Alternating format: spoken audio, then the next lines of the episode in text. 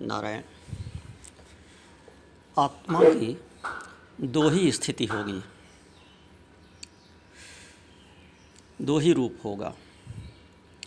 या तो वह अपने चित्त स्वरूप में होगा, निष्कल, निर्गुण, निराकार रूप में होगा, अथवा जैसी चित्त की वृत्ति होगी, उस रूप में होगा।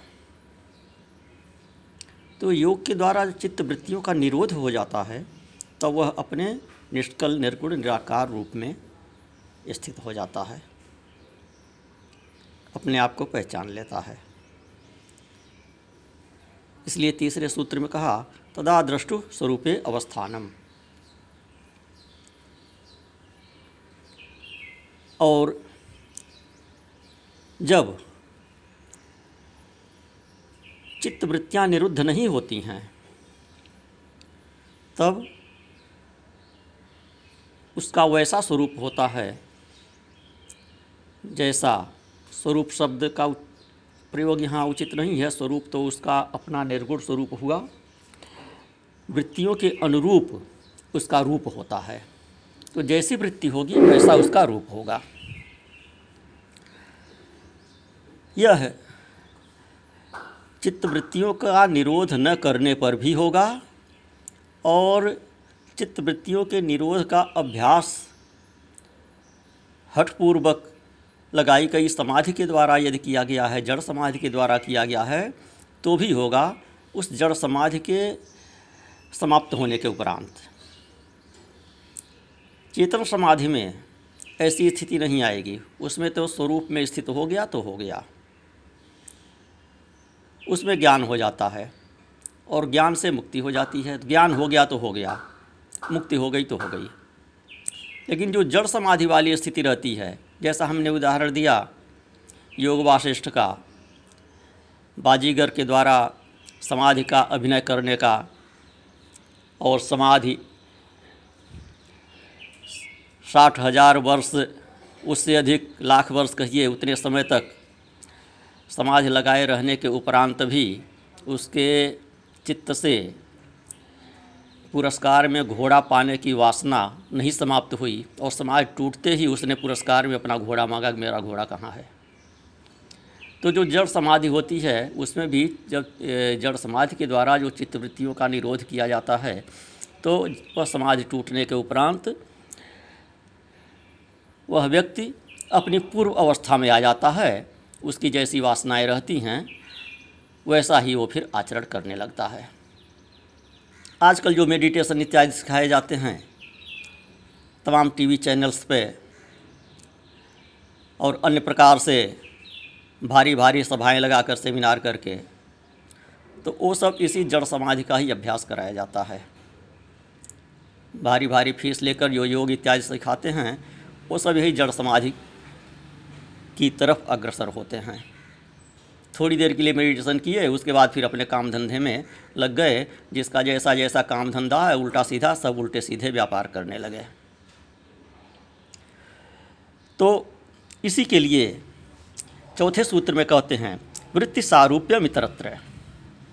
कि जब चित्तवृत्ति का निरोध नहीं है तो उस समय इस आत्मा की स्थिति वैसी भासती है, होती तो नहीं है, भासती है। ऐसा प्रतीत होता है कि जैसा चित्त की वृत्तियाँ होती हैं। कोई तद्रूपा। जैसा अदृष्टि तथा सृष्टि। इस प्रकार की स्थिति उसकी होती है। पंचशिखाचार्य सांख्य शास्त्र के प्रणेता हुए हैं कपिल मुनि के बाद जिन्होंने कपिल मुनि के द्वारा रचित सांख्य शास्त्र को सूत्रबद्ध किया, सांख्य सूत्र की रचना की। वे पंचशिखाचार्य कहते हैं, अपने पहले ही सूत्र में, एकमेव दर्शनम ख्यातिरेव दर्शनम। कि एक ही दर्शन है, ख्याति अर्थात वृत्ति ही दर्शन है। अर्थात पुरुष जैसा होता है उसकी जैसी, पुरुष की जैसी वृत्ति होती है, वैसा ही वह दिखता है। पुरुष वैसा ही दिखता है जैसी उसकी वृत्ति होती है। इसलिए सुख, दुख, मोह रूप, सत्वगुण वाली, रजोगुणी अथवा तमोगुणी जैसी भी चित्त की वृत्तियाँ होती हैं, वैसा ही व्यवहार दशा में पुरुष का स्वरूप जाना जाता है। यह सुखी है, यह दुखी है, यह मोह में है ऐसा लोग समझते हैं। यह चित्त की वृत्ति के कारण। जब चित्त एकाग्रता से परिणत होता है, तब चित्त शक्ति भी उस रूप में प्रतिष्ठित होती है। अर्थात चित्त जिसमें एकाग्र हुआ है, उस रूप में चित्त शक्ति भी प्रतीत होती है। परमात्मा में चित्त की एकाग्रता है तो परमात्मा स्वरूप वह चित्त शक्ति जान पड़ेगी। और जब विषयों में चित्त एकाग्र हुआ है, भौतिक काम धंधों में जब चित्त एकाग्र हुआ है तो वह चित्त शक्ति भी उसी रूप में जान पड़ती है। जो चित्त इंद्रिय वृत्ति के साथ विषयाकार से परिणत होता है, तब पुरुष भी उस वृत्ति के रूपाकार ही जान पड़ता है। ध्यान रखना है कि जहाँ जहाँ हम पुरुष शब्द का प्रयोग कर रहे हैं, यहाँ इसको आत्मा से समझना है, साधक से समझना है। व्यक्ति के शरीर से नहीं।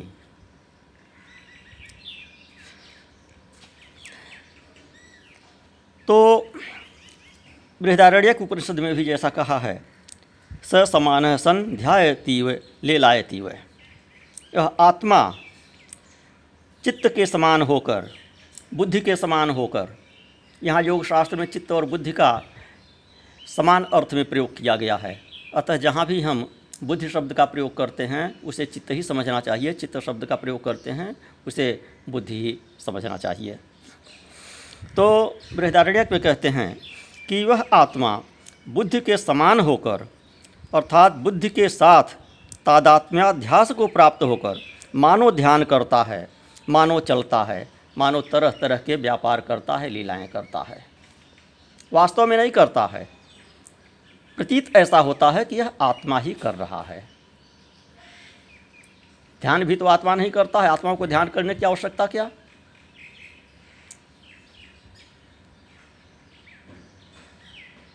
और संसार के भी कार्य व्यापार आत्मा नहीं करता है। लेकिन प्रतीत होता है कि वह ईश्वर का ध्यान कर रहा है। प्रतीत होता है कि वह संसार के कार्य व्यापार कर रहा है।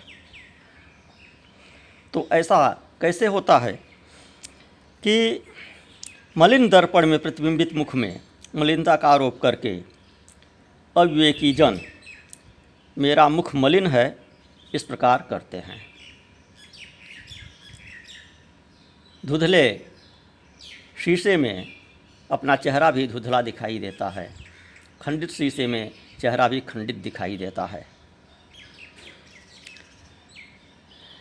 तो जैसी चित्त की वृत्ति होती है, वैसा ही यह आत्मा प्रतीत होता है। मैं सुखी हूँ, मैं दुखी हूँ,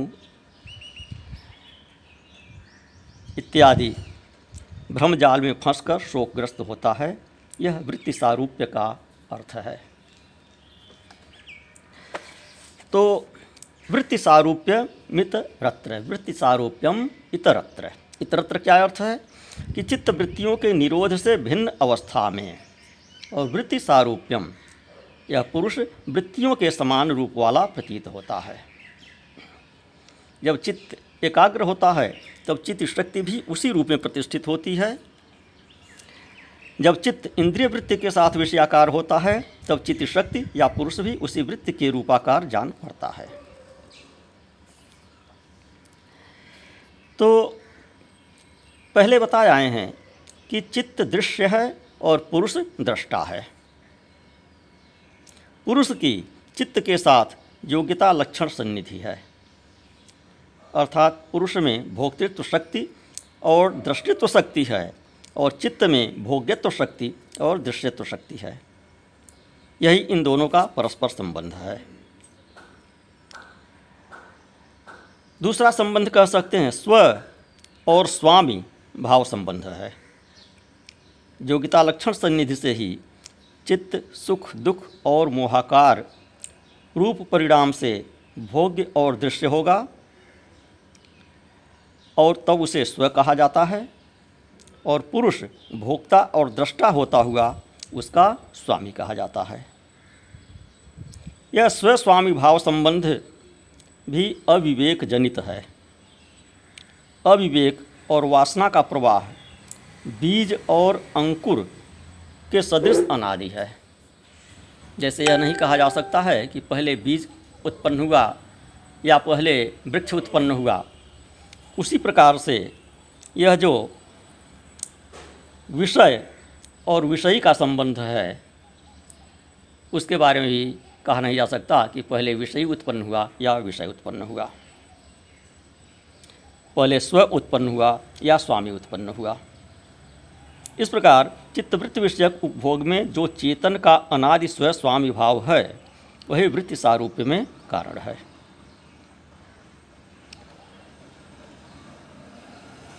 वो चित्त जलाशय है, वृत्तियाँ उसकी तरंगे हैं और चेतन चंद्रमा है। तीन चीज़ें हैं, तीन पर ध्यान देना है। एक जलाशय है, जलाशय में तरंगे हैं और ऊपर आकाश में चंद्रमा है। जलाशय में चंद्रमा की छवि पड़ रही है, चंद्रमा का प्रतिबिंब पड़ रहा है। तो उसमें जो तरंगे हैं जलाशय में, वह चित्त की वृत्तियाँ हैं, वह जलाशय चित्त है, उसकी तरंगे चित्त की वृत्तियाँ हैं, और चंद्रमा जो है, वह आत्मा है, परमात्मा है। तो तरंगों के शांत होने पर चंद्रमा जलाशय में ठीक से प्रतिबिंबित होगा। तो जब चित्त में वृत्तियाँ नहीं रहेंगी तो चित्त शांत जलाशय की भांति जब रहेगा तो इसमें आत्मस्वरूप ठीक से दिखाई देगा। परमात्मा का दर्शन ठीक से होगा। परमात्मा सर्वत्र व्याप्त है। लेकिन शुद्ध चित्त में ही उसका दर्शन होता है। कैसे? जैसे कि लकड़ी में, पत्थर में आपको अपना चेहरा नहीं दिखाई देता है। दर्पण में ही चेहरा दिखाई देता है। स्वच्छ दर्पण में ही चेहरा दिखाई देता है। तो यह आपका चित्त जो है, यह दर्पण है।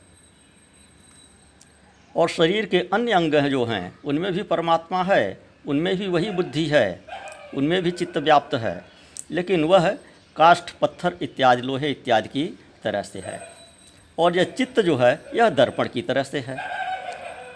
तो इसी को स्वच्छ करने की आवश्यकता है। जब दर्पण स्वच्छ होगा तो उसी में अपना चेहरा अच्छे से दिखाई देगा। उसी में आत्मा का दर्शन होगा, उसमें परमात्मा का दर्शन होगा। आगे चित्तवृत्तियों का और जब विश्लेषण करेंगे कि चित्तवृत्तियाँ कौन कौन सी होती हैं, कैसी होती हैं, तब यह चीज़ें और अधिक स्पष्ट होंगी। नारायण।